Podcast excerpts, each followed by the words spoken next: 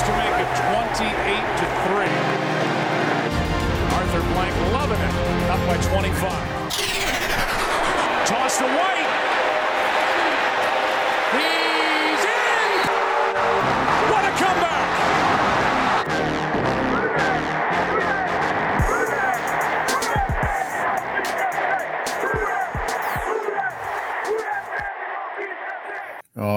Right. Welcome to another episode of the 28 to 3 podcast. Today we are blessed with the wonderful, beautiful Garland Gillen. Welcome to the show, my man. Good to finally have you on. Yeah, uh, we used to have these conversations at the bar at your fantastic restaurant, Root. Uh, we would go until one, two in the morning uh, talking about the black and gold. Um, Root, unfortunately, is no more, so now we are going to do this on a podcast.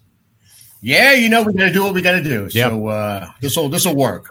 So Yeah, sign of the times, I guess. Like like you said, Garland, we're so used to just having a chest up or an elbow at the bar, going back and forth. But uh, hey, you know, 2023 post COVID, here we are talking into a computer screen. Um, so that's that's part of it. Uh, yeah. So Max, like you said, you and Garland known each other for a while, and Garland, I've known you through Max and all those fun talks we've had at at Root or hey, I mean if we're going somewhere else. But uh, you know, we'll get into the football stuff. But you know, since we like Max Max said, we're blessed to have your beautiful presence here as a guest on the pod. So um, you know, for the listeners, you know, anyone who follows the Saints in New Orleans, watches local news, has seen you on Fox Eight, uh, whether it's Saints, uh, LSU, Soccer. Tulane. My, one of my personal favorites, uh, local prep sports, uh, especially when you're covering those Jesuit Blue Jays. And if you happen to interview any fullbacks, let me know. I've got some intel there, but um, but no, uh, we do have some listeners that are outside of Louisiana, outside of the U.S. even. So you know, you're on Fox 8 locally. You know, how, tell us because I, I kind of forget uh, how long have you been you know with them? Just a little background on you before we get into the whole. You know, Yeah, no, I've been in television 23 years. Got my start at Fox uh, at KNOE in Monroe. Then I went to Baton Rouge. Then I've been to New Orleans for, geez, for uh, since 2003. So I've been in New Orleans for 20 years in television, uh, and I've been at Fox 8 uh, for the last 11. And you said it. I cover everything from the Saints uh, to LSU to Tulane, and uh, a lot of high school football on Friday nights. Um, it's uh, you know it, it it doesn't stop. Uh, I mean, we have a show almost every night in the fall except for Saturday night. Uh, I mean, on Monday it's like Black and Gold a review with Deuce McAllister. On Tuesday it's overtime where we talk for thirty minutes about what's going on. Wednesday night is game plan, where we get you previewed to the next opponent the Saints have. Then uh, Thursday night is our betting show, Final Bet, where I'm mostly on there talking gambling. Friday night's Fox 8 Football Friday. And then Sunday, we got Tailgate in the morning at 10 a.m., where we preview the Saints game. And then we wrap it all up on Final Play at 10.30. So it is four hours uh, of, of programming per week. It, it is absolutely wild. And um, and also, you know, we talked about food off the top. I, I do have a blog called uh, Football Football Food. Uh, Lee Zurik, who I work with, told me he always skips over the football part. You know, so you know, so be it because he, he he texted me yesterday. I wrote a, a big story, which both of y'all would appreciate. I wrote a big story um, uh, in the food part about Aaron Burgau, uh, a former Jesuit Blue Jay, Oh. who's like exploded on like the restaurant scene. Uh, he's got his hand in like all these Sure. different restaurants now, from uh, Patois to Central City Barbecue to Station Six, uh, the Charlie's uh, Steakhouse, and now he's going to have Las Cruces, uh, Tex-Mex, and Old Metairie. So uh, Yeah. you know, we we did all that. So Lee Zurik's favorite restaurant's Patois, so he said he enjoyed the Patois part. He said he didn't read my soccer part, but it's not going to hurt my feelings. So yeah, but no, I mean in New Orleans, we we care about two things: we care about food and we care about sports. So that's you know, I, I mix those together. Yep. No, it- it's awesome, and uh, it's funny you mentioned Burgau. I saw him uh, about a week ago, and it's it's crazy, man. He really has exploded. You know, was, uh, ran into him at Station Six. He was talking about Las Cruces and all that, and I know uh, a chef he's partnered up with with that restaurant. Looking forward to it. I think it's gonna be like 300 seats. It's gonna be amazing, and on uh, Road, I believe, further down by Airline Highway. So it's looking forward to it. Yeah, Charlie's Steakhouse. I haven't been to since like the older version, uh, past owner. So now I've decided like we got to all hit that up there because uh, I haven't been to Charlie's Steakhouse probably in like ten years. Well, you know that's uh, Neil McClure. He's got working over there. Who had McClure's barbecue? Oh yeah, yeah. Yeah, We're yeah, going into know, food. We haven't got to the McClure's Saints yet, dude. Yeah, Yeah. I mean, go figure, right? Yeah, I actually went to Charlie's post, uh, Aaron, you know, with Neil over there. It was good. I mean, the the, the quality was there. Uh, you know, some of the some of the items were uh, maybe a little bit more elevated than, or just like they tasted like they were done by somebody a little more current. yeah. But then Burgau doesn't know. it all still had that feel. Yeah, Yeah, it, it's it, but it still had that feel. Like you, you wouldn't have thought that you were dining in a place that was owned by some like you know new nouveau New Orleans restaurateur. It still had the uh, the traditional flair and and all the little accoutrement that you might expect from them. Uh, I remember when Burgau, when they said it was him opening up Central City Barbecue, or no, when he took over. Um, I was like, wait, this dude's doing patois and barbecue. like that, that is impressive by itself, and they're both Yeah. damn good. I Aaron's mean, the man. He barbecue didn't skip a beat. Whatever he does, is everything turns to gold. It's great. Yeah, and his his one of his sons is a big rugby player, Jesuit. So, dude, we like he he was at the restaurant. I was at Patois two weeks ago, and he was cutting up. We were talking football, rugby. Like, dude, you know, it it it it, it, it delves Sure. all conversations delve into two things, and so I absolutely love it. You know, because if I'm not you, you know thinking about like working, I'm thinking about what my next meal is going to be. Yeah, no doubt, man. Yeah, no doubt. hell yeah. Um, this is going to be like a hard, hard shift because we could talk food all night. Uh, but before we let you off the hook on the things that you've been doing, I watched uh, the Hulu series Algiers in America, and uh, or Algiers America. I had, I guess I should have thought about it. Okay, we're doing a, it's a show highlighting a, a local football scene. Let me just say the series was absolutely phenomenal. I mean, I got emotional uh, several times throughout the thing, especially at the end, having played high school football myself. But it's not really. It's just I only say that just because it gives you like a good. Uh, you can put yourself into the shoes of these kids, but only to a to a tiny extent. Like strictly having played and been part of a team at that age, this show did a masterful job of like really getting you to understand the predicament and the the problems and the hardships these kids face every day. But uh, however down I got watching the show, I saw a familiar face pop up because inevitably they had the local news talking about the team they were previewing. Um, did did you you know with, when they showed clips of you did, did they reach out to you beforehand or did they reach out to the station? I was kind of curious, and I, I was going to talk to you one way or about it one, one way or another about it, whether it's at a bar or here we are on a podcast. But I was just curious, like, okay, how do they? What's the Yeah, so? Jackson Fager, who's the executive producer on, he's a photographer on it. He now lives in New Orleans. Um, he came over with a hard drive one day to Fox 8, and we just went through all of our archives.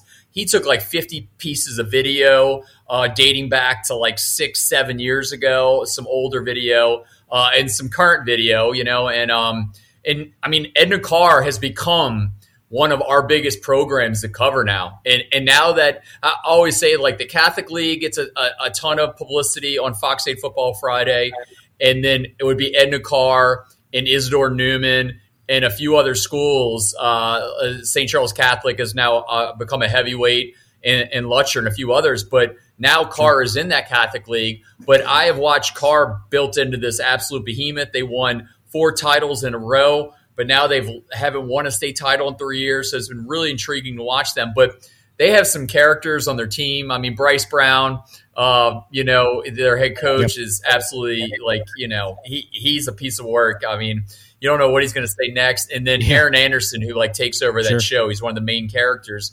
Uh, he uh, went to Karr, went to Alabama, and now he transferred to LSU. And he should be ready to go for uh, training camp uh, in a couple of weeks. I talked to Jayden Daniels at SEC Media Days, and he says he's gonna be ready to go. So it's like I, I watched Aaron as a freshman in high school uh, in like his third game, return a ball 80 yards for a touchdown on the first play against LB Landry, and now I'm watching this kid grow up. But uh, yeah, it it's not always easy uh, what goes on in Algiers and with the Karr Cougars. I mean, they had some players uh, die from gunshots, uh, so it's not like you know some of the other schools uh, have dealt with. But now they're in the Catholic League and they're going against Brother Martin and Jesuit. And and and, and John That's Curtis right, and all yeah. those big time schools. It was really good uh, doing the show, and uh, yeah, I watched all five episodes. It really gives you an idea what's going on. You know, some people kind of get in their bubbles, and you know, and you know, you might live in the suburbs of New Orleans, or you might live uptown, and you know, you don't realize about 15 minutes away from here, you know, on the West Bank, it's a whole different world out there. Yeah, you kind of go with like what you hear because I can speak from. I just found it. I can't say enough good things about the show itself, and especially about Brown, the head coach. I mean, yeah, you know, our, our coaches look. nothing against uh, Jay Pittman from my freshman year and Coach Vic Umont from my, my last three years at Jesuit. Those guys were fantastic, and all the assistants.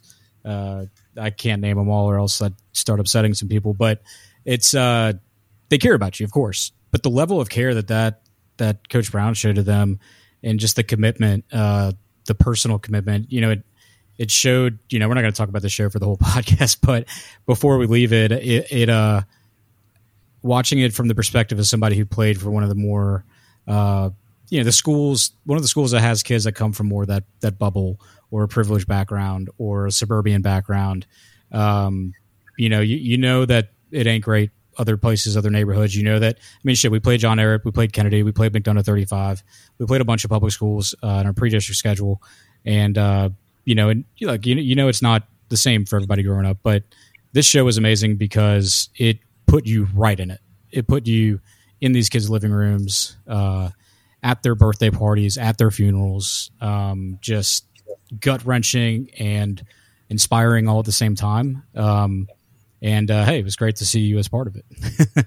and uh, so I highly recommend Algiers America to anybody. You'll see if it, you'll see our guest on there if you watch it. Um, but you know, so going from your cameos on that to you know your upcoming many a cameo slash real job uh, covering the Saints and training camp. Uh, tell us about what today was, what do you expect over the next uh, probably 24 hours. Really. Yeah, so uh, on Tuesday, Dennis Allen and, and Mickey Loomis uh, meet with the media. Uh, there's not a lot of you know things that we don't already know. Um, we, see a lot of the guys that are going to be there. Uh, there's really uh, I don't know a lot of injury concerns right now. I'm intrigued to know if Trevor Penning will be ready to roll uh, at left tackle. I know he, he sat out OTA, sat out minicamp. I mean, that's going to be one of the battles of camp to watch is Trevor Penning and James Hurst at left tackle. But you're also, you know, ready to see Cesar Ruiz get back uh, to 100%. You know, Andrus Peat's always got a little bumper bruise. To see him getting back there. Uh, and then the big one, I think, is going to be a running back is Kendre Miller. He passed his physical uh, uh, on Monday. Uh, you got to have him ready to roll in game one because, I mean, let's face it, uh, Alvin Kamara is facing probably, I, I would estimate, uh, a four game suspension since he had no priors before the incident in Las Vegas, settled out of court. I think it would be uh, uh, the move by the NFL would be four games. So you got four games without him. So you can have Jamaal Williams. You're gonna you're gonna want Kendre Miller in the mix. You can run Taysom Hill out there running back also. Um, so the, the the one scheme, uh, theme I would think that we would hear tomorrow. We've heard this all season. This is more of Dennis Allen's team now. I feel like last year's team was not his completely. There's a lot of Sean Payton vibes still in the building. Uh, now I think it's his team. He's got his own catchphrases now on T-shirts that he wears. So I think that's what's going to uh, hmm. be the, uh, mo going into this week when they start hitting the pads. They're going to be out there. I say pads. They're going to be in shells on Wednesday, Thursday, Friday, uh, yep. Saturday. They don't hit you know hit until Monday, but uh, you know it's going to be at least, at least get out there. You know. Yeah, once they start clunking around the mushroom helmets, right? Yeah. Yeah, that's what. That, yeah, that's well, what. Garmin, let me add this. No, no, go ahead. Finish up what you're saying. No, no, I, I yeah, it, it, it, training camp really doesn't start till they put the pads on. I understand that. It, you know, I right now all I'm looking for is health, and and as long as those guys are out there, yep. that's good for now. But you know, we're really going to find out who these guys are next week. The Nick Saldiveri's of the world who uh, passes physical. I want to see what he looks like out there. But that offensive line, defensive line battles, like is Bryan Bresee on the defensive line ready to step up and contribute right away? Is Peyton Turner going to be a bust, or is he going to finally get it going here at the defensive end? And then if he is a bust, then Isaiah Foskey needs to step up very quickly. Yeah. Yeah, uh, let me ask you this. So, if you had to pick your three most important guys that need to step up this year for the overall success of the team, who would you pick? Like your guys that their performances, whether it's good or bad, is going to directly impact our success. Like who, well, who, who I mean, well, Max, we definitely just got to start at, at at Derek Carr. I mean, last year, if you put uh, the quarterback situation, it was. Uh, you know, it was it wasn't optimal uh, having Jameis Winston and uh, it was bad. It was bad. Yeah, yeah. It, yeah. I'm trying to be fr- nice here, but yeah, it was it, it was suboptimal uh, with Andy Dalton, and Jameis Winston. um, if, if Derek Carr has a bad season, then they're missing the playoffs for the third year in a row, which will be the first time they missed the playoffs three years in a row since 2014 through 2016. But if Derek Carr isn't isn't fire firing all cylinders, then that's going to be a major problem. And I, I think it, de- it, definitely correlates with my next guy, and that's uh, Michael Thomas. You need him healthy. I mean, he's missed 40 games in the last three seasons. Uh, th- this is not working uh, for the black and gold, and I don't blame. Um, you know, Michael Thomas. He's just he's been having injury after injury after injury. Um, you know, he's only on a one year contract, so it's kind of a prove contract for Michael Thomas uh, this year. So I, I don't know if he's going to push it a little more, knowing that he's only on a one year deal. So you need Derek Carr, you need Michael Thomas, and then I think on defense, uh, you know, I, I, I, need to see some from Peyton Turner. I talked about him at the start. Uh, they spent a first round. I mean, yep. they, they, this is a first round pick on this yeah. guy. Okay, you're expecting some. You know, yeah, the uh, some some. He, he's a he's a favorite player of one of our podcast friends, the Saints Block Party podcast. They they love. Yeah, no, he, he he has got to show up now. Uh, th- this is this is one of the major keys. So if you gave me like three guys, I would say those are three that I need to see step up right now and and, and get there in that first game when they play against the Tennessee Titans, which. Um, you know they're favored in it. I know last year the, all the odds had them as NFC South favorites, and this year it's the same way. Um, you know, um, their over yeah. under win total. Check that. I think the Bucks were NFC South favorites last year in the betting odds, but this year it is New Orleans Saints, and their over under win total is nine and a half. Right. So everything is uh, positive for the black and gold right now in the betting odds. We just got to see it on the field because the NFC sure. South I think is really weak right now, and you got Bryce Young, Desmond Ridder, and Baker Mayfield as the other three quarterbacks. Yeah, and it's one thing that's been coming up with everybody we we talk to in, in our little, uh, you know, we call it Twitter sphere or uh, other podcasts that, that we're friendly with and, and stuff. And it's a big issue of being uh, called hashtag on paper, right? Because, I mean, on paper, that's where the odds are coming from. That's the odds makers. I mean, it's hard. It's hard to look at this team and not think that you put them with at least a slight edge over who would be your second best team, especially if you just start rattling off um, our offensive skill guys. You know, you you don't. There aren't enough starter quality guys, or I'm sorry, let me put it this way: there aren't enough spots to allow all of our starter quality offensive skill guys to have a spot on the field and still keep five offensive linemen and a quarterback on there. You know, it, it's just like you, you, when you see a team like that, you're like, okay, even if their defense was bad, everybody goes back to Super Bowl year. I mean, we had the 20th ranked or 20 something ranked defense the year we won the Super Bowl. So you're thinking, okay, even with a somewhat below average defense, this should be able to get it done. And then you you look on the other side of the ball, and okay, we're ranked in the top ten. and so it's like, what the hell is going on with us even talking about or using the word whether we make the playoffs? It, it you, we're so used to this Sean Payton uh, era and, and success rate that it's well, we it's have to be in the playoffs this year. If we're if we're not in the playoffs yeah. this year, something went horribly wrong. That's the reality. Yeah, no, yeah. Whether it's Derek or, Carr getting hurt or not performing or the offensive line not being healthy, something went wrong if we're on the playoffs. You know, I think, yeah. you know, my worst case, like, worst case scenario or what would be the most frustrating scenario for me for this year, and I, I say it because I hope it doesn't happen, but it would be we all keep talking about health, and if people can stay healthy, then we should be fine. My fear is that we stay healthy or mostly healthy. No season-ending injuries for anybody that's a top three, top ten guy on the team.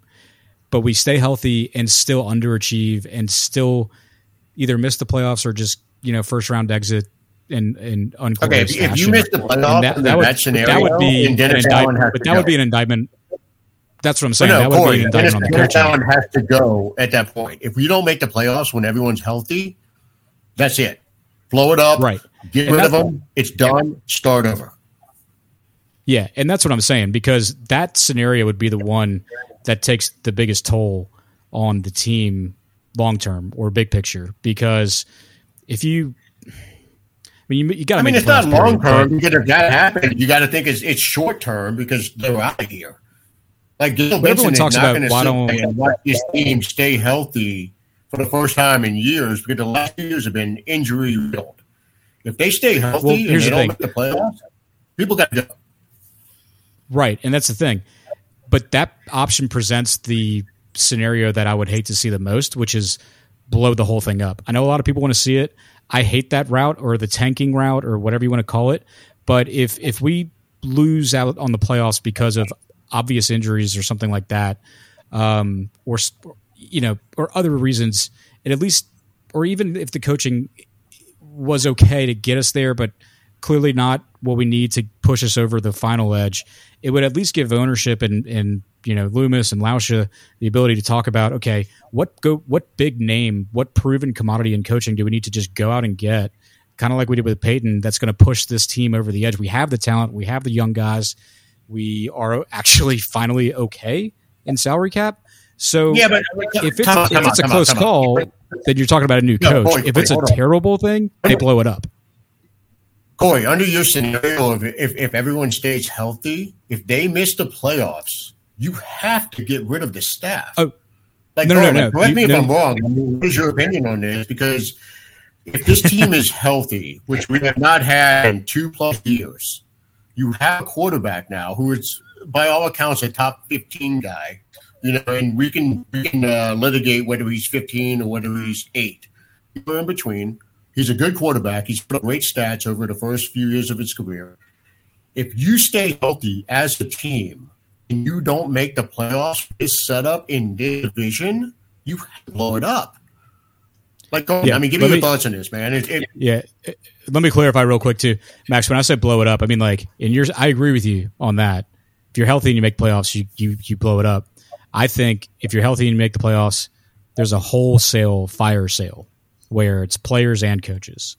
If it's you limp in, then maybe it's just coach. Fair. But yeah, that's I agree. I agree. Point. What do you what do you what do you think, Garland? Well, yeah. hold on, hold on. Let Garland chime in on this. What well, do you think? First off, uh, I think with the Saints every year they just refuse to rebuild. Uh, I don't think Mickey Loomis is ever gonna want to blow this whole thing up. I just don't. You know, I don't know how many years Mickey Loomis has left.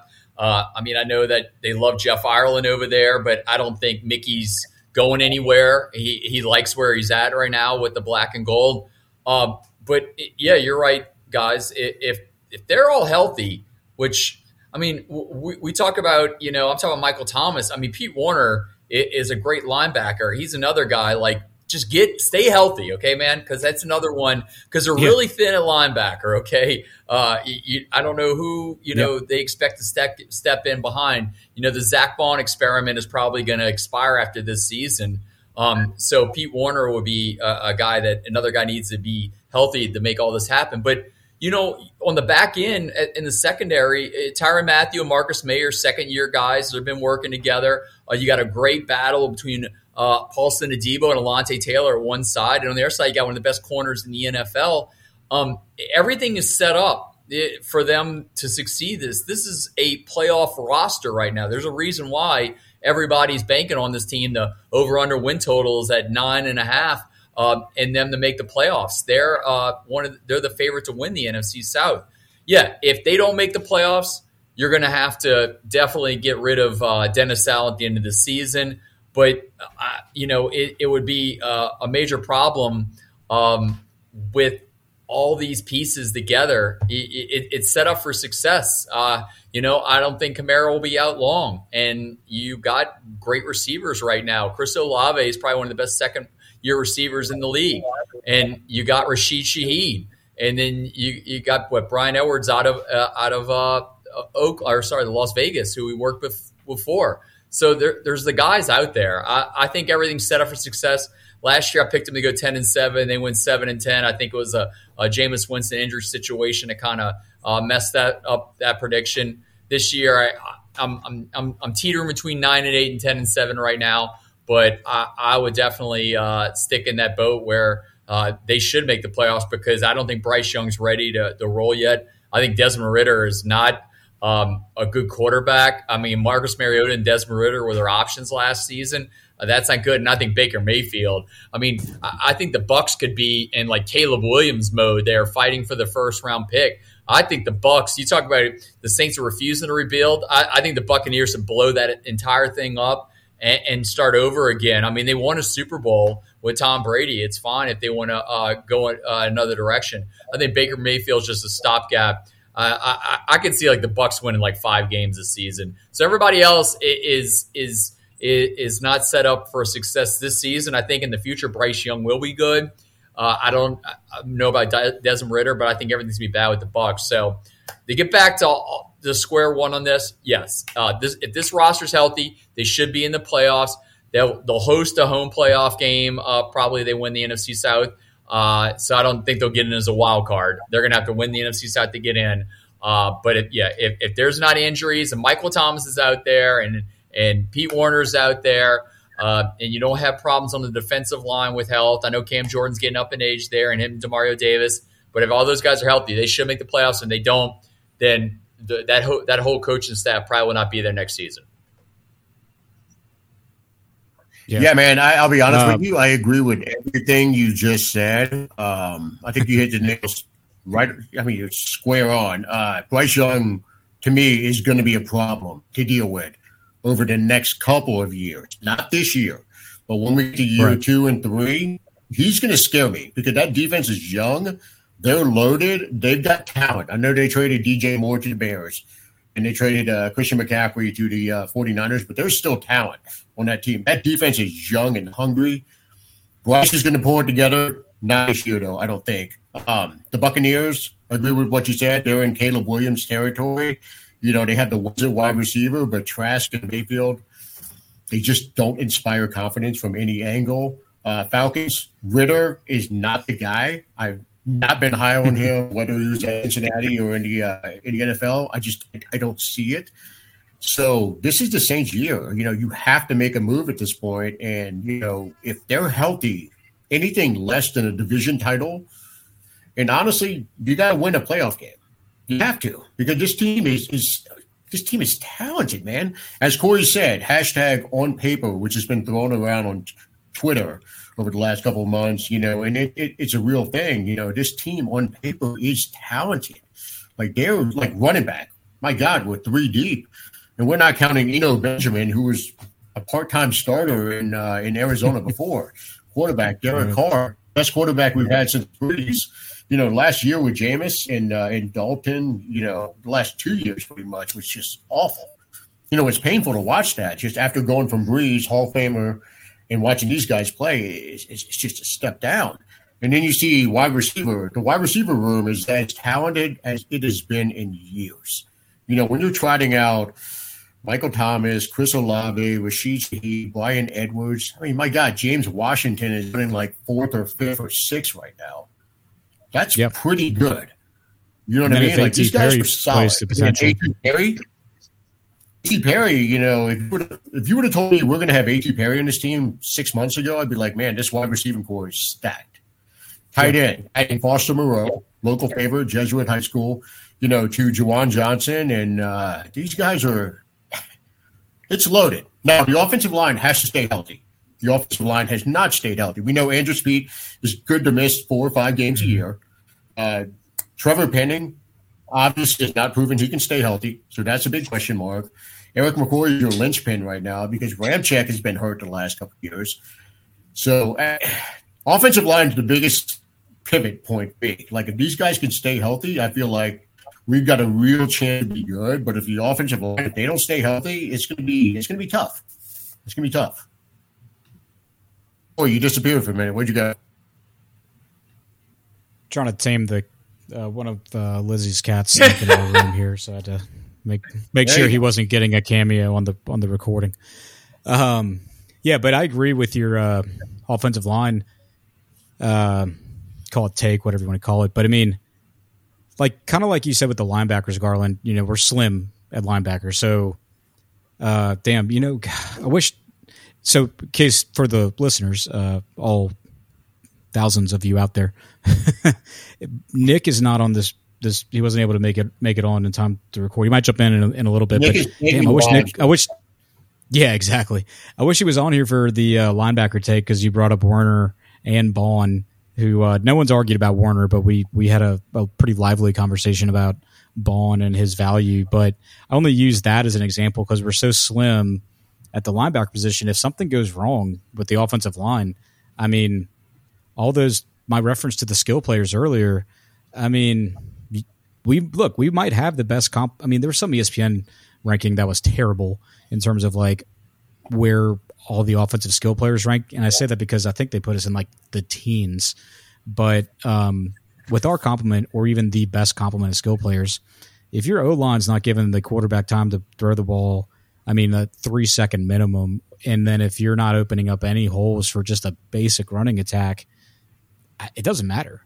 You know, you- you're you're not going to move the ball. You're you're stuck between the twenties, or at best, you're moving it between the twenties, and you're not punching it in when you get to the red zone, and you're in the Jim Mora days of kicking field goals and wondering why we're losing every game at the end of the at the end of the game or in overtime. Uh, so yeah, that's that's you know, gosh, they they need to stay healthy. We need to see some up uptick uh, or just you know anything really because he didn't have the opportunity to prove it last year from Penning. Um, and then hopefully the depth is there, uh, whether it's Saldiveri or Hurst or uh, you know, call Well, it hold- is hold- you know what, so but- Garland mentioned some offensive guys before. So Garland, give me some defensive guys that you think need to be key guys on defense that need to stay healthy. I would I would go ahead and Marshon Lattimore is number one on this. Oh well, yeah, I, but these defensive guys. yeah, Yeah. Well, yeah. Pete Werner uh, is is one of those guys because you know I've heard all this great talk about D'Marco Jackson, how great he's looked in OTAs and mandatory minicamp. I I mean, he was out all last season, and yeah, he was good at App State. But that's the Sun Belt, you know. I, I, I, mean, everybody's going crazy about some of these guys. Like, you know, Andrew Dowell's going to make the roster probably. But those are the those are the guys that are going to come in at, if either Demario or Pete Werner's hurt. Is Andrew Dowell, Zack Baun, and D'Marco Jackson, who hasn't played one down the NFL yet. Uh, I mean, I know Anthony uh, Orji uh, is going to get some run also, but I mean, most people from the outside be like, "Who the heck are some of these guys?" And I understand uh, what what they're saying. You know, at the linebacker position is definitely light. Um, but yeah, it, the the one the one battle that that battle of Paulson Adebo, Alontae Taylor. I listen to some people already giving it to Alontae. I'm I mean, I'm not going to take Paulson Adebo out of that one yet. That that's going to be something to watch. And you know, Bradley Roby uh, as a. Oh man, I've heard that. That's What's cool. that? No, that's cool to hear because you know, like you said, everyone else is spinning it like Alontae. No, I. I don't believe that I yet. love hearing you say that. It might be. Yeah, no, they've already anointed Alontae Taylor is going to get that job, and I, I, we need to hold off on that one. I, I really have some, you know, let's be honest. Honey Badger on the front end of last season did not look good. Um, you know, uh, Marcus Maye also dealt with some injuries, um, but on the back end, I really thought that Tyrann Mathieu looked looked much better. I, I think with them in year two together, uh, working at, uh, at in the safety uh, area of the field, I, think those guys can really be strong. And then uh, defensive tackle, uh, you know, Bryan Bresee had some injuries at Clemson. You would hope he would stay healthy. And you know, I, we don't know what we're going to get yet from uh, from Nathan Shepard and Khalen Saunders, but uh, you know that that's uh, one of the biggest weaknesses I think on the team is an interior line. Uh, but they they try to upgrade with three different guys, so let's see where that goes. And you know, also Malcolm Roach in that spot. Yeah, I mean, Yeah, you I know think, what? It's funny. Everyone's been just on flag, but the reality is, you know, he went out this offseason in conjunction with the front office and attacked every perceived weakness. When Yep. defensive tackle, you know, they went out and overhauled the whole position group, went out and got Foskey, you know, to uh, deal with the uh, the Payton Turner, Marcus Davenport uh, issue.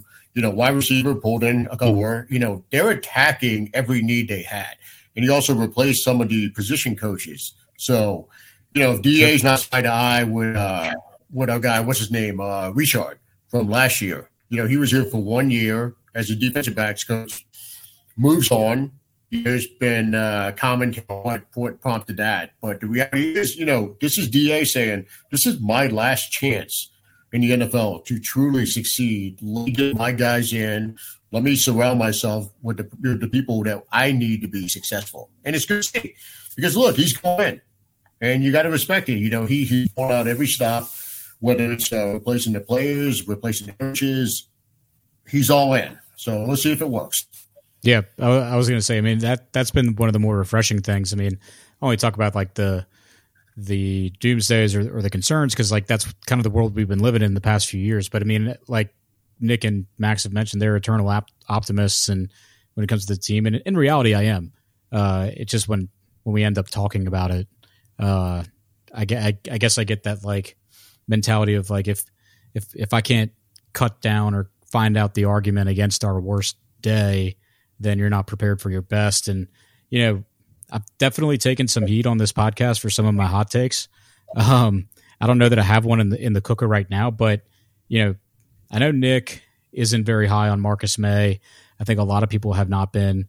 Um, but the more I look, the more I think about him, and like y'all said about the Honey Badger coming on better, coming on stronger at the end of the season.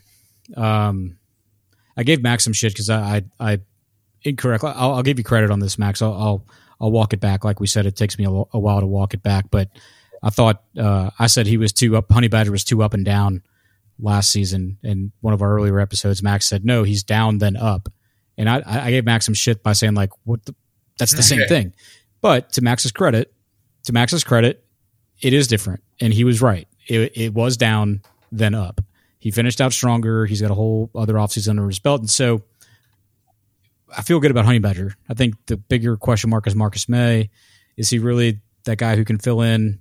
He's never going to be a replacement to Marcus Williams. He's not just not that kind of player. But I think if if Honey Badger and Maye can find a way to work together, really have that like uh, nonverbal communication on the field, feel have each other like just knowing where the other guy is going to be, play true complementary safety football, or just just feel better about the the assignments, whether or not it's both of them on the field at the same time or, or not. I like the prospects of Marcus Maye. I think he could be potential X factor in the defense. I might get slammed for saying that later, but um, if he plays to his potential, uh, you know, that's something to look for. Um, but you know, I think also one of the things you said that stood out to me, Garland, was that people like that linebacker. I mean, App State, uh, other small schools that some of these guys are coming from.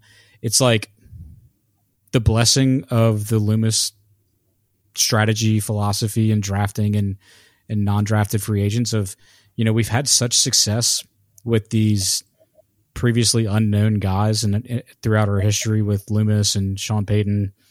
Uh, I guess you have to be seen with with Da or maybe Rashid Shaheed was a revelation on that, but it's like the fans are just look completely past whatever kind of pedigree or or college experience these guys have. Because we've had such success with guys from the tiniest of schools. And because of the the previous coaching staff or just how special those players were i feel like as fans we just say well we don't care if he went to app state. Look at him. He's he's he's great.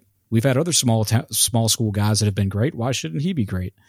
But i agree. I mean it's it's uh like Bobby Hebert says on Sports Talk, right? What have you done for me lately? You know, and it's uh, what have you done for me lately? It's uh you, you got to show me. Watching that's a good that's a good segue. Garland, give me your surprise. Give me three breakout guys. Three breakout guys.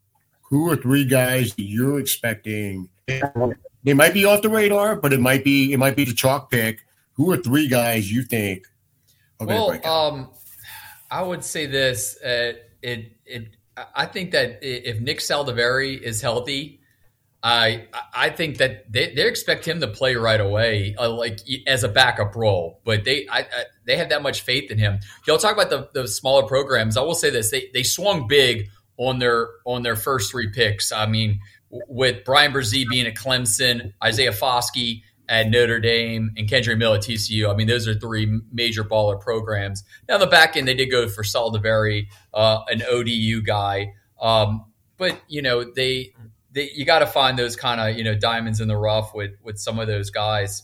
Um, but breakout, I mean, Rashid Shaheed, I guess, is already broken out. Uh, I, I think Kendre Miller is a guy that wasn't on this team last year. I mean, read some of his quotes uh, during OTAs and minicamp. I mean, he's here to take Alvin Kamara's job, job away. I love him. Uh, I love so, him. I mean, he, he has a lot of faith yeah. in himself. So I, I think if you're going to talk about guys that weren't here and they're going to break out, I'm, I think look for the rookies, Max. I think that Kendre Miller is going to get a lot of action this season. I think Bryan Bresee is going to get a lot of action this season. Um, uh, Jeff Duncan uh, had a nice scoop today uh, that La'Roi Glover is going to be uh, coaching the defensive line during training camp. I mean, Bryan Bresee is going to learn. Mm, yeah, yeah, yeah, oh, yeah. Really? He, um, yeah, Jeff Duncan had that today. Just, oh, just for training awesome. camp, uh, it's part of uh, Bill Walsh diversity program. Uh, but man, Bryan Bresee is going to learn from like one of the like OG sack masters of the black and gold. I mean, that 2000 team yeah, I oh, mean with Joe Johnson and Norman Hand and La'Roi Glover, that that team was. Eh, I mean, it, that that was a fun squad that they had in 2000. So I would think. What was it? The uh, the big the heavy lunch bunch. No, heavy lunch the big bunch, lunch yeah. bunch or something.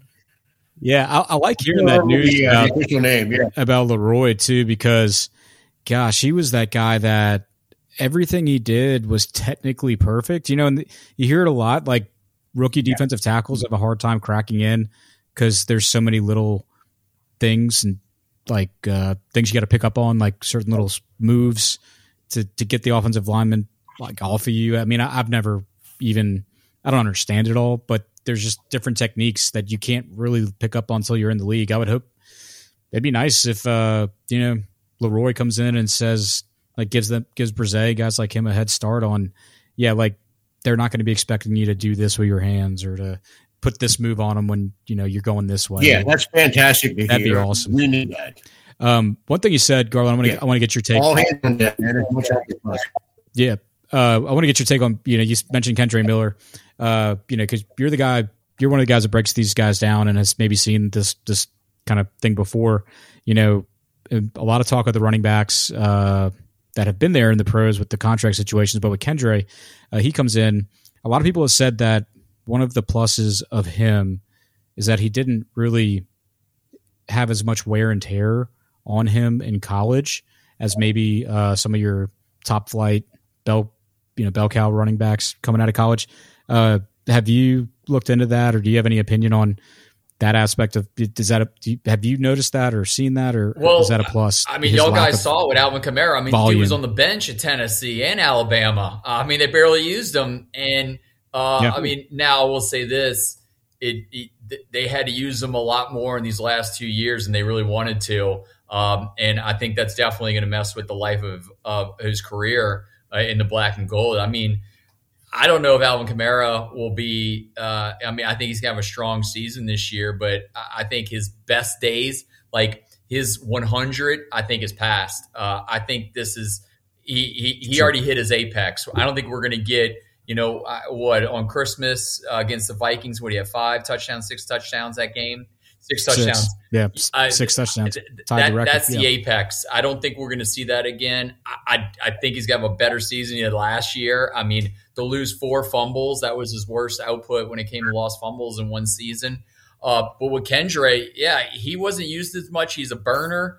Um, and y- you like what you got with, uh, you know, Jamaal Williams. Uh, I think the wear and tear is not as bad on him either because he was never the star running back in Green Bay.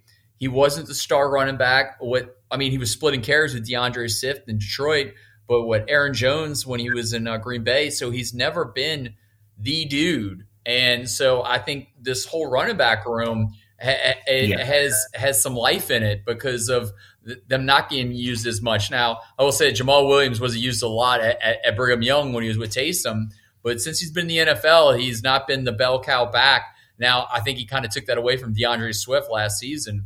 But uh, I, you like the running back room, and you definitely think. I mean, Mark Ingram last year. Uh, I mean, he he was one of the best all time running backs the Saints have ever had, but he was definitely a shell of his, his former self last season. Yeah, I agree. I th- yeah, I agree. And Yeah, and and to that point, I think it's a blessing that all of our running backs come from low usage situations, you know, whether it's college or pros. And that's always a positive. I mean, that's never in question. You know what I mean? Like Kamara was underused at Tennessee. You know, Jamaal Williams, I think his last year at BYU was they ran him a lot, but other than he was pretty underutilized. And it, it it's it's positive. It's always a positive. There's not even a question. You know what I mean? Like the less wear and tear on the running back, that's the one position. But I feel bad for these guys because they're the franchise tag. And you're seeing what's happening. You know, Dalvin Cook is getting cut his prime. You know, Leonard Fournette, after his best couple seasons, is a free agent. These guys are not getting the money that their performance dictates they should get. You know, uh, you know, I've seen some talk about taking the running back position or wide receiver position and merging it as far as franchise tag uh, designation is concerned, and that makes sense. Receivers are kind of overpaid, running backs are underpaid for what they go through. You know, and less wear and tear is always, always a better situation for a running back. Oh, you know, and we're looking at Kendre Miller. He was amazing, but previous year, wasn't the ball that much. It's very reminiscent of uh, Kamara when at Tennessee. So it's it's a plus. It's always a positive. No other question about it. Yeah, I'd agree.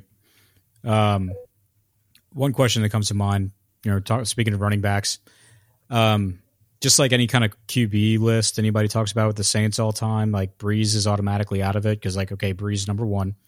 Uh, so you've you're there, the media availability, you're interviewing all the Saints players and stuff at the end of practice and whatnot. I think this year now, correct me if I'm wrong, but it's safe to say Jamaal Williams is the number one interview this year. Like the shit that comes out of his mouth is amazing. Um, and we could probably have an entire podcast episode about just him and his answers on that shit. But uh, okay, so besides Jamaal Williams, and just to you, not like overall opinion, but who do you who's your best interview guy? You the most fun for you outside Well, of Jamal I will say this. I mean, Cam Jordan, when you turn the camera on, you know, he always puts on a show. The problem is, is that he really rarely answers the question you ask him.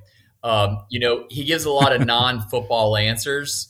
Uh, I mean, I, I remember last training camp, he talked for 15 minutes and I used like two bites out of his 15 minute interview because he just goes off on these like crazy like tangents I have nothing to do about football at all. But he's been like that forever. I mean i'm not like you know gonna say that you know that that that's something new. He's always been uh, you know that kind of guy Sure. where you don't get a lot of good information out of him. You know he's the kind of fun loving guy. Uh, but i mean tyrann mathieu uh, i covered him in college at lsu uh, you know, then he went away and he came back. You know, I followed his story. I was there on it was uh, Happy's Bar, which was on top of uh, Walk Ons back in the day. I was there for his, for, Oh, yeah, I was there for his that. draft Yeah. party uh, when he got taken by the uh, by the Arizona Cardinals. You know, so I've been there for a lot of his ups and downs, and he gives very truthful answers, and you really can like feel like you know he, the emotion in his voice Yeah. when you do interviews with him and you know he, he went to St. Aug, you know, he went to LSU, you know, he, he's he's one of us, you know. So I I definitely enjoy listening to Tyrann Mathieu talk. I mean, he's he's got he's got trophies. He he knows uh, what it takes to win. So uh, that's a guy that you know um, that I, I definitely enjoy interviewing. Jamaal Williams, yeah, I mean. His whole opening press conference, where it took him like ten times to say the word "beignet," w- was quite funny. You know, you, you got a kick out of it but um, yeah, I, I- I would go with Tyrann Mathieu. Um, you know, uh, Demario has always been a great interview. Um, he's another guy who can get really deep and serious. Um, but you know, because like he's Sure. the opposite of Cam Jordan. Cam rarely gets serious. You know, him and Demario are, are different spectrums. But I would go with a Honey Badger. Nice, nice. Yeah, I think yes. You know what. And, and I'm glad you brought up the Honey Badger because watching his evolution from when, you know, he basically kicked out of LSU, LSU off the team, whatever it was, you know, and, and seeing him get to the NFL underdrafted from, I guess, where he should have gone to where he was drafted. You know, I think he was third round pick, second or third round pick. And we all knew this guy was the best player in college football at LSU. He gets to the NFL, and now, by all accounts, is one of the most stand up, good people in the community, doing everything he can. Has completely flipped the narrative as to what it was when going out of college. And it's one of the most feel good stories you can possibly read. And it's amazing. It's even better. He's a local yep. kid and has done it in front of our eyes and is now playing for the Saints. Because honestly, it's it's amazing to watch it and just see. Well, I mean, he's an asset in in uh, in society yeah. now. You know, in one's community, and it's awesome to watch because that was not what people were painting the picture of. You know, seven, eight, nine, ten years ago, whatever it was when he was drafted. You know, it was a totally story. So now it, it's just amazing to watch that, and and we're all happy for him. And I'm glad to say, you know, you said yes. I guess interviewed, you know, one of the best interviews. I mean, that's fantastic. Yeah, and it's tough to see, like when he, like you said, Max in his early career, when he's getting all these uh, media narratives painted about him, and you know, like like Garland said, like we can relate to the Catholic League circuit or even the New Orleans high school circuit as, as a whole right. abroad, and and uh, so I mean, it's kind of like like we talked about with the Karr program. Uh, you know that these kids are busting their balls on the field and don't necessarily have the best. You know, it's not an assumption on everybody, but like cut the guy a break, cut him some slack. And the national media definitely did not do that early on in his career, using the word troubled and all that crap. So it's so nice to just see, like you said, Max, he, he's like, he's here now. Like Garland's correct. You know, he's given these deep, real, direct emotional responses to certain interview questions. And, you know, and I, you got to love seeing the, the key word for me is leadership on both sides of the ball. Uh, you got yep. him, Demario on that on that defensive side. Uh, you've got just a wealth of experience of guys on the offensive side. And uh, hey, you know we got another local local guy now in the tight end room on the offensive side of the ball, so that's always a plus. Um, hey, any look anybody that gets Oh, we're excited, look, if man! You're, if you're an LSU guy, if you're an LSU guy, you know, and you and if somebody told you ten years ago, hey, on the defense, we're going to have somebody who used to wear number seven for the Tigers, and on offense, we're going to have somebody that used to wear number 18 for the Tigers. You'd be like, we get a seven and a 18 on the Saints roster? Yeah, sign me the hell up. Uh, just shows how good. It hook Actually, more, more importantly, a Jesuit Jay on the. That's right. Yeah. It's if you'd have told me there's a Jesuit Blue Jay on the Saints, uh, uh, you know, one of my former uh, Jesuit football comrades, you know, uh, both Sanji alums, Coach Sanji alums here. He was just the offensive uh, line coach when I was there, but uh, he still made me run offensive line drills, even though I was a fullback. And uh, love him and hate him for that, of course, because those sucked. But uh, hey, you know, at least Foster made it to the big show. Didn't didn't quite make it for me, Max. I know it's a big big shock to you. no comment. Um, but anyway, speaking of local lists, uh, we talked about, or you know, local favorites.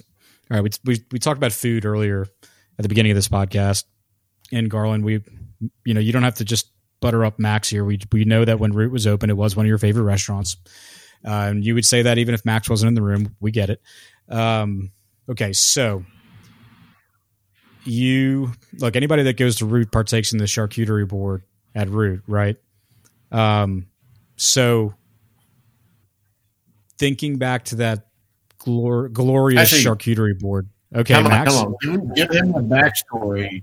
Give him the back of the uh, the episode. Okay, well, um, okay, we'll give him the backstory. I was gonna, I was gonna kind of hit him with a surprise, but okay, backstory. We we we did a uh, we put a uh, EPB out on Twitter for off season podcast episodes, and a couple of our guys from from London uh, came back. One one of our guys, uh, Daniel, he's at Procrastinatus on Twitter, uh, has a podcast of his own, uh, The Saints, the City, and Me. He replied to us and said, uh, "Here's an here's an episode topic." Go through a list of Saints players, but compare them all to cheese. So, like, what would each Saints player be as cheese? And Max was like, well, we'll up this. Nick and I know everything about charcuterie, so we're going to do a Saints charcuterie board. Uh, so we did a, about an hour long episode comparing a, a, hell of a lot of the guys on the roster to items on a charcuterie okay. board. and is was fucking fantastic. Um, and and other people have told us that too. That's not just us. It's a it's a good one. So, uh, so I'm going to ask you if you can remember the, any charcuterie item from Root. What was your favorite one? Oh. Uh, if you can't remember charcuterie item, Time out, time out. Does not have to. Time out. Doesn't have to be. It can be any other off. I was getting dish. there. Comp a dish from root. Well, wait, wait, wait, wait, wait. First, no, comp wait, wait. from root to Time a out. player. First, we're going to take it step by step. First, give us your favorite either charcuterie item or menu item from Root, and just give us that answer first. What was your your favorite Chicken, from Root? Well, yeah, chicken wings. Those chicken wings were absolutely divine. Uh, I mean, that's what I, that's what I live for. and um, since then, since Root is closed, I, I've been on like this chicken wing journey in the city of New Orleans to find like chicken wings just as good as that. Uh, I, I will say Moe's Barbecue, which Yeah. there's only one location on Causeway, does some fantastic smoked chicken wings. Um, you know that that are some of my favorite. I love the the smoked wings at, at Blue Oak, but they were never as good as the ones at at, at Root. Uh, that that's that'll always be my my favorite. You know, uh, with why don't you describe them for us? real they're running through my head now. You, fried, you right? had you had what you had the biscuit, um, uh, uh, Max, and you had like that. The the the, the, the sauce was a Oh, yeah. southern. What, what did you call it? A uh, it was like So, so we had the uh, the sweet tea brined wings. There was the uh, the sorghum butter. yes, and that's exactly it. and it was fucking delicious. So, So, good, okay. good. Now that we've got that firmly back in your head, and and and honestly, I, I have to give go ahead, Max. Come on, come on. Garland being on the show right now, I have to give Garland a shout out in person for being one of our biggest supporters. You know, we saw him every weekend, and uh, a, a week, seven days did not go by without us seeing Garland at the bar, having a drink with us, and we had good times all around every week. Fantastic. I, well, you know, one of our favorite people to have in the uh, in the restaurant, and uh, it was a magical time. And Yeah, no, and and be got a lot of my. People there. I think I got the Mackle twins rolling in there a lot, and um, you know, uh, I I think I think though I will say this: Jeff Duncan discovered Root before I discovered it. I you Max, you know him better than me, but I feel like since that point, Duncan went there a lot. Um, I mean, my Yeah. parents. I mean, my parents live for that duck uh, in the uh, cigar box. Uh, so I, I got a lot of my family Yeah. and friends that didn't even know where Root was, what it was, because I mean, Max, you built that thing off of social media mostly and word of mouth.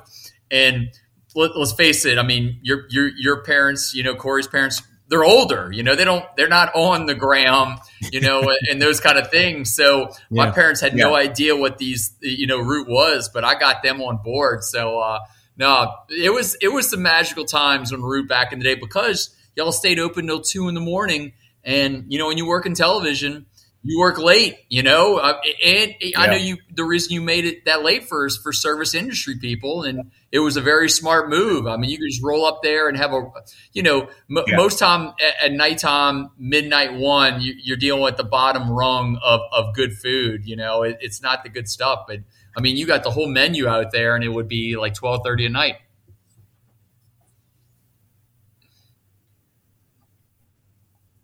Yeah, because you meant goals, and uh, it was it was always a good time to have them. And honestly, Jeff Duncan was probably the uh, forerunner for uh, the Loki uh, coming to it. You know, he um, I don't remember how it linked up, but he did the whole Saint Superfan. Oh, yeah, yeah. first one up, and from then on, he was a huge, huge supporter and directly responsible for one of the uh, things we had from him talking to national media coming in from out of town and saying, "Hey, go check out this restaurant." So you know, definitely very appreciative of everything he did, everything the Mackles, everybody else. You know, it was always a good time. Friday night, two in morning, in there having drinks, eating good food, just uh, hanging out, man. And honestly, we're probably too old to do it anymore, but fuck it, it was good back in the day. Yeah, there was another question that Yeah. was off the top Yeah. of this, and we I totally forgot because I Yeah, went to a so- root stupor there for the last five minutes. Yeah. I know. Don't, don't worry. We're going to bring it back. All right. So now that we've established that, Oh no, this is good. now that we've established uh, the green tea chicken wings are your favorite, what Saints player is that? So compare those to a Saints player. So I mean, what what player on the team most the- exemplifies? I mean, the, the, those chicken wings, like I mean, the- the best part was you would dunk, you would dunk it in the sauce and just let it sit there and like you know permeate in there for like about a minute. You know, while while Scotty the bartender would like you know make my favorite drink.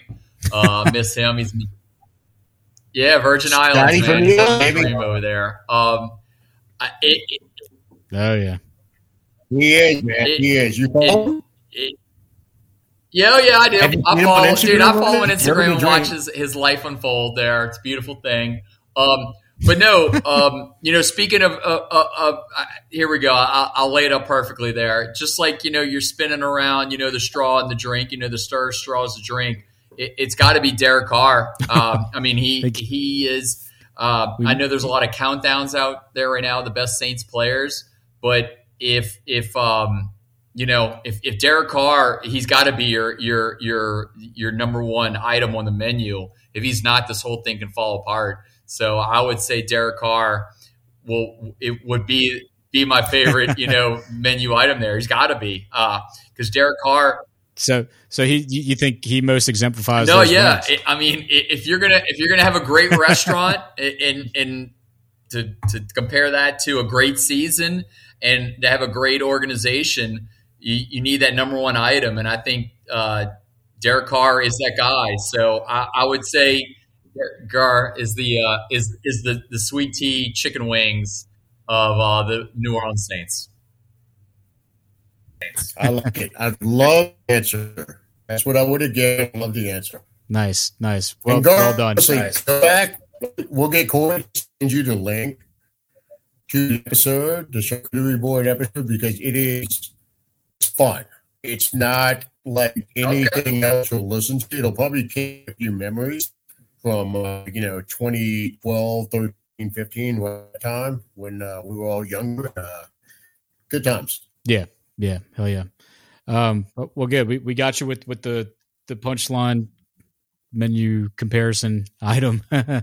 so, uh, anyway, Max, you got any got anything else for Garland while we got him right where we want him? Or, Yeah, actually, I have I have non-Saints questions here. So, uh, you know, we talk about following local guys or locals who are coming up through the high school ranks and uh, making it to college to the NFL. And uh, there were two of them in particular. In the obvious, Arch Manning. I'll ask you that one, and then end up with Harlem Berry, who I found about through your Instagram page. Kid is blowing mind with what he's doing. But just give me some on uh, on those. Just like what do you what do you think is in store? And I know Harlem just had the uh, running back recruit for the class B twenty five, if I'm mistaken. And he is blowing my mind in the highlights on your uh, your Instagram page. And just give us some more on him and Arch. What do you think? What do you think? What's going on? You know. So, uh, in the last five years, um, Arch Manning has like taken over a life of its own in our coverage. And since he was um, in eighth grade spring game, we showed his highlights against Shaw. Those like exploded. I remember I posted those on Twitter, and then Adam Schefter reposted uh, those highlights, and and that's where it just exploded from there. And everybody kept asking me, "Is he really that good?" And I'm like, "Yeah, he he is the real deal. Um, he is going to uh, be one of the best uh, athletes to ever come out of the New Orleans area in football." And sure enough, he was. He was the number one recruit in the class of 2023, and now he's at Texas. You know, and yeah, he was at Newman, which is not the biggest school, but it doesn't matter classification. He's that good. Well, now that Arch is gone and Harlem Berry has stepped on the scene, he is at Class 1A St. Martin's. Their enrollment's only 168 kids, but he's gotten every offer in America. He's the 100 and 200 meter uh, meter champion uh, for the last two years in both those events uh, in Class 1A, and uh, he is legit. He's fantastic. Uh, he's a great kid to deal with off the field, but he has every offer. And if you go to my Instagram page and watch the story, um, you know, he's had opportunities. Uh, you know, schools have approached him of going to Class 5A schools um, in the Catholic League, and he said no thanks. You know, he's he's staying at St. Martin's. Um, hmm. as, as, we talked about wear and tear on the body, he's going to have a lot less wear and tear on the body not playing in the Catholic League than he will at St. Martin's. You know, he's going to be definitely going up against kids that are not, uh, you know, are probably you know my height and weight. You know, I'm five seven, five, eight, and I weigh, you know, uh, I mean, I'm a little on the skinnier side, but most kids are like five, eight, 170 that he's going to go against. And I think he's the real deal. He's gonna he's gonna be the next big thing. And right now, if people you know want to ask me where he's going to school, I would say LSU, Texas, and Florida are, are in his top three. Uh, he hasn't told me that. I'm just reading the tea leaves because Jabbar Juluke – uh, who was at Edna Karr, is now at Florida. That's his uncle. He's a running backs coach at Florida. So th- that's the link there. So th- I would mm. say that is his top three right now. So what you're saying is I need to clue off my guys up at Georgia. No, he, he's in the because they can't have more. They all Florida. know. Georgia knows about him. Florida knows about him. Alabama has an offer out on him. Texas A&M. Ohio State. Yeah. They all know who he is. He's a track star and he's a football player. But um, no, yeah. he he's the real deal. He's at the point where nobody doesn't no, he, he's, know who he is. He, uh, you know, people uh, uh, are definitely in the city know who he is now. Uh, I've done I've done like five or six stories on him. I mean, like the, I mean, he he came hmm. to St. Martin's from Holy Name Uptown, and he was a basketball kid. Decided to play football, oh, and really? then all of a sudden exploded. It, it's a, a crazy story.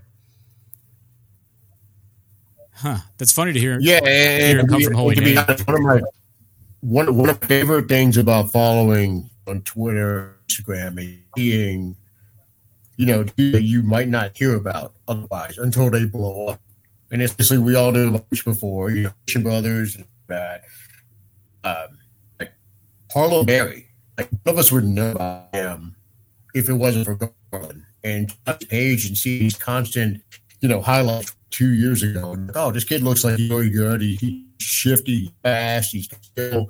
And I follow Garland and I kind of see where he's going. And now to see this kid be anointed as running back prospect in his class, yeah, awesome. Hey, I mean, he, wait, check it out. This kid is it's nuts. Yeah, it's like watching. I think like he so, popped up on my radar probably just this past week from uh, either Garland's Instagram or or he popped up on one of the local news channels, and and uh, bro, yeah, I guess when he was named the number one is when he popped up. But um, yeah, and, and, and that's know, the thing. The G man on it. Yeah. DMZ on the uh, curve. So Look, you know, I have news. Yeah, I, I, have no doubt that you know Garland would have been on guys like my former tailback Chris Markey back in the day. You know, and uh, all those guys. And but you're right, Max. I love the Twitter world because I can't imagine having that shit when I was in high school. I mean, we were we were on uh God damn, what was the website? Uh, it was kind of like it would have been like Paul number ten thousand four hundred and fifty fullback in the country. Oh, I wasn't worried about my Ready ranking, Max. You see, because I played fullback, I was the lead blocker. I was okay with the fact that I was sacrificing my body for someone else's glory. And you know, Chris won Mister Football in Louisiana for five A that year ended up being starter running back at UCLA to fill in for Maurice Jones-Drew. Not that I'm trying to rattle off stats about the guy I blocked for, but you know, but in reality, he he, he was so good. He didn't need he didn't need he didn't need me. He did not need me. He didn't between Leo and Mike somewhere in between. What, what you you cut out, Max? What was that? I said uh, cross between Neil and Stott. Somewhere yeah, yeah. Uh, just didn't play in yet. They, they said, uh, you know, I know Garland wasn't there to cover us, but they said my biggest knocks were my measurables. Really, uh, you know, had, had had the speed, had the brains. Uh, you know, clear, clearly my running back did well. Just you know, just the measurables. You know, turns out you can't play fullback in college at at 5'10", 190 pounds. It just doesn't work for the big programs. Shocker. Five ten in cleats. You're ten, yeah, okay. I'm I'm five ten like Drew Brees is six foot. Okay, just put it that way. No, uh, honestly, uh, Garland, I know you're a busy man, and we don't want to keep you much longer. But uh, thanks for being on. We appreciate the insight. Thanks for hopping on. Yeah, no, this was good. Thanks so much, Garland, man. Yeah, always, always a great. Yeah, time no. out Hey, and- hey, if you yeah, need to football. talk, you need to talk football and food. I'm your guy. There you go. There you go. You you and Max. I both know, all man. For it. Let's go hang out. Let's go hang out in person next time, and we can Yes, uh, really talk some food and football. Yeah, if, Get you on. film. if, if we get into it enough, we'll just flip on the, uh, the the recording, and then we'll have another episode. Big deal. um, all right, man. Well, appreciate it, uh, Max. You know, all your insight is always appreciated, especially your uh, friendship with the G Man. And uh, Garland, thanks again for coming on. It was awesome. Uh, so thanks everybody for listening to another episode of the Twenty Eight to Three podcast.